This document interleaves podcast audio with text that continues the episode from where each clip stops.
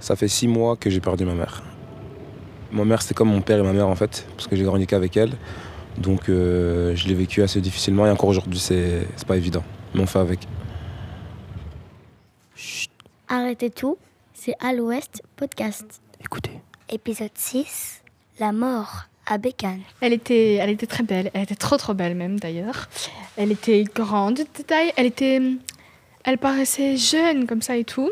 La maman du Houdeifa, je la connaissais pas personnellement, mais elle était très rayonnante, très rayonnante de l'extérieur. Et donc ça se voyait qu'elle euh, était bien avec tout le monde. Donc, euh... je sais pas comment dire, elle était ouverte d'esprit, elle était respectueuse, elle était trop sympa, enfin tout ça, bref. C'est une personne qui nous manque à Beekkant déjà. Pour moi, dans ma tête, là, elle est à la maison, elle fait, je sais pas, elle fait le linge ou elle fait un truc, j'arrive toujours pas à réaliser qu'elle est vraiment morte.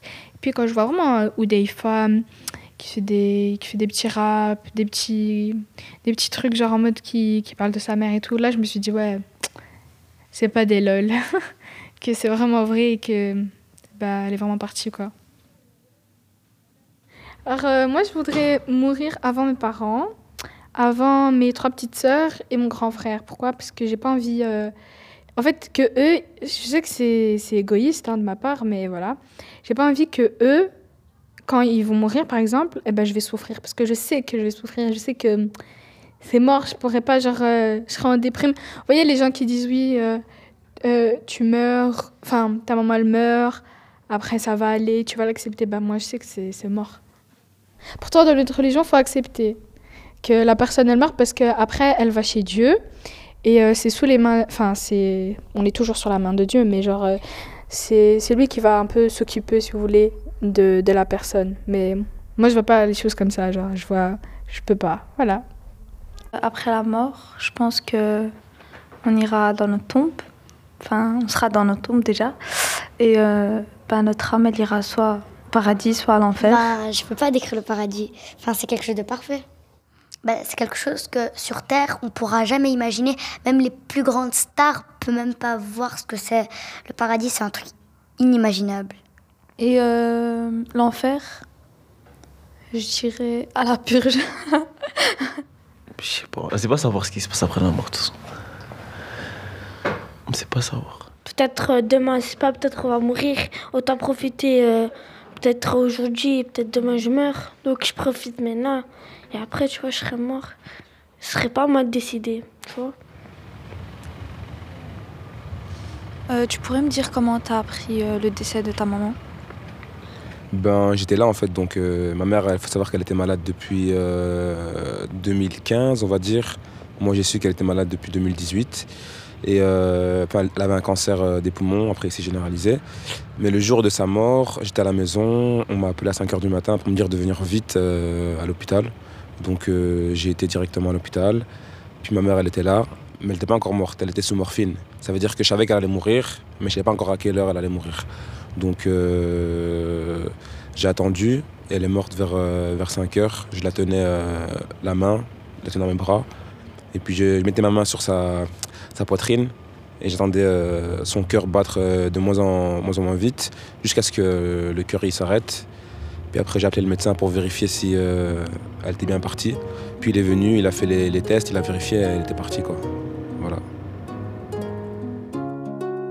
L'ange de la mort frappe à la porte et c'est maman qui répond. Je pose des questions sur la mort tout en sachant les réponses. Je vis avec des blessures, je pleure avec mes blessures. Voir partir sa mère, c'est une épreuve si dure. En ce moment, je m'isole, même entouré, je me sens seul.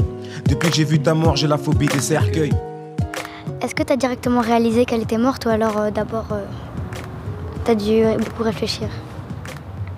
J'ai pas directement réalisé parce que quand un proche il meurt, d'abord on est en famille, tu vois. En fait, nous les Congolais, si tu veux, quand quelqu'un meurt, pendant une semaine ou deux, on est euh, tous ensemble pendant très très très très longtemps. Ce qui fait que tu réalises pas vraiment quoi. T'es là, tu pleures, mais en même temps tu rigoles, t'es joyeux. Mais quand c'est fini tout ça et que tout le monde rentre chez soi et que les mois ils passent, c'est là que tu réalises. Tu m'as porté neuf mois, je t'ai fait chier vingt-cinq ans. Comme des frères, c'est à moi, moi je te collais tout le temps. Tu m'as eu à dix-neuf piges, adolescence enterrée. En amour, t'avais le vertige, papa t'a pas rassuré. T'as joué le rôle de père, t'étais une maman schizo. Moi, j'ai perdu mes repères quand je t'ai vu à l'hosto. Je voulais garnir ta foi d'islam, mais ton cœur était chrétien. Ton amour avait cette flamme que mon géniteur a éteint. T'étais fier de ton fils, pourtant j'ai pas eu le diplôme. Toi et moi, on est complices, tu seras toujours mon binôme. Je pense pas au fait de me dire ma mère elle va aller là ou là en fait.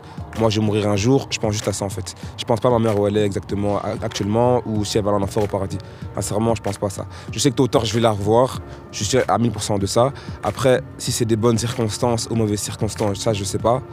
Ça Dieu seul sait, mais le fait que je sais qu'un jour je vais la revoir, ben entre guillemets ça, ça me rassure un petit peu quoi. J'attends tout simplement. Mais c'est vrai que le fait qu'on a deux croyances différentes, le sujet de la mort par rapport à ça, c'est pas évident. Franchement, pas du tout évident. Ouvrez vos oreilles, c'est Alouest Podcast.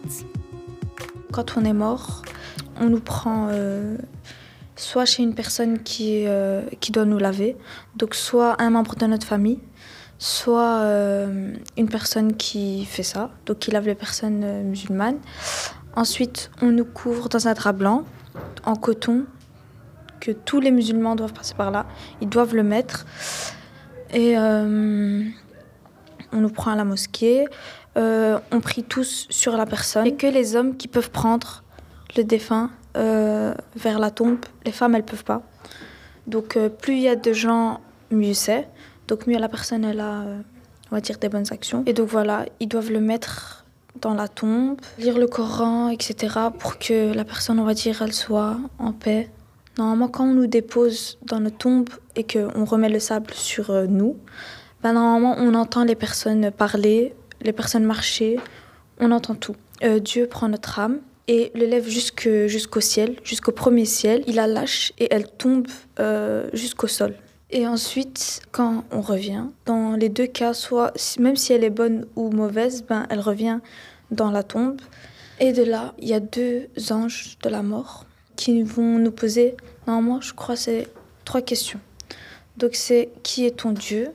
J'aimerais bien être enterrée à côté de ma mère, euh, à Nador vers une mosquée, près d'une mosquée plutôt. Quel est ton livre ? Moi, je voudrais être enterrée près de mes parents et de ma famille. Et euh, quel est ton prophète ? J'espère que ma tombe sera décorée avec euh, des fleurs et j'espère que les personnes viendront me voir. Peu importe, dans tous les cas, je serai morte, du moment que c'est dans un cimetière. Je ne sais pas trop où je vais être enterrée. Juste où on me respecte, enfin on respecte ma tombe, c'est tout ce que je demande. Le reste, je m'en fous. À côté de qui, je m'en fous parce que dans tous les cas, au paradis, on ne va pas se reconnaître. Et j'espère que je serai au paradis et pas en enfer, ça aussi.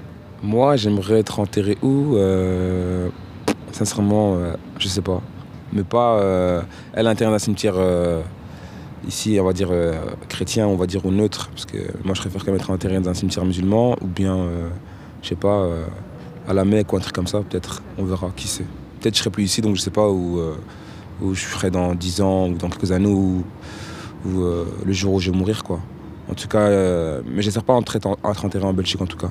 Elle a été enterrée en Belgique parce que voilà, ça a, ça a été un choix familial. Moi, j'ai pas eu trop mon mot à dire. Et puis voilà, quoi, c'est, pour elle, c'est peut-être différent. Mais moi, pour moi, j'aimerais quand même être enterré dans une terre, euh, entre guillemets, dite sainte, quoi. Donc, euh, à la Mecque, ce serait bien, quoi. Si je suis là-bas ou si maintenant je suis dans un autre pays, ben, le pays où je vivrai euh, à ce moment-là, quoi. Après, si je meurs demain, ben, ils vont m'enterrer ici, tout simplement, quoi. Mais j'ai pas vraiment de, aller de but de me dire, ouais, je vais être enterré là ou là. J'ai pas vraiment ça en tête, quoi. C'est tout.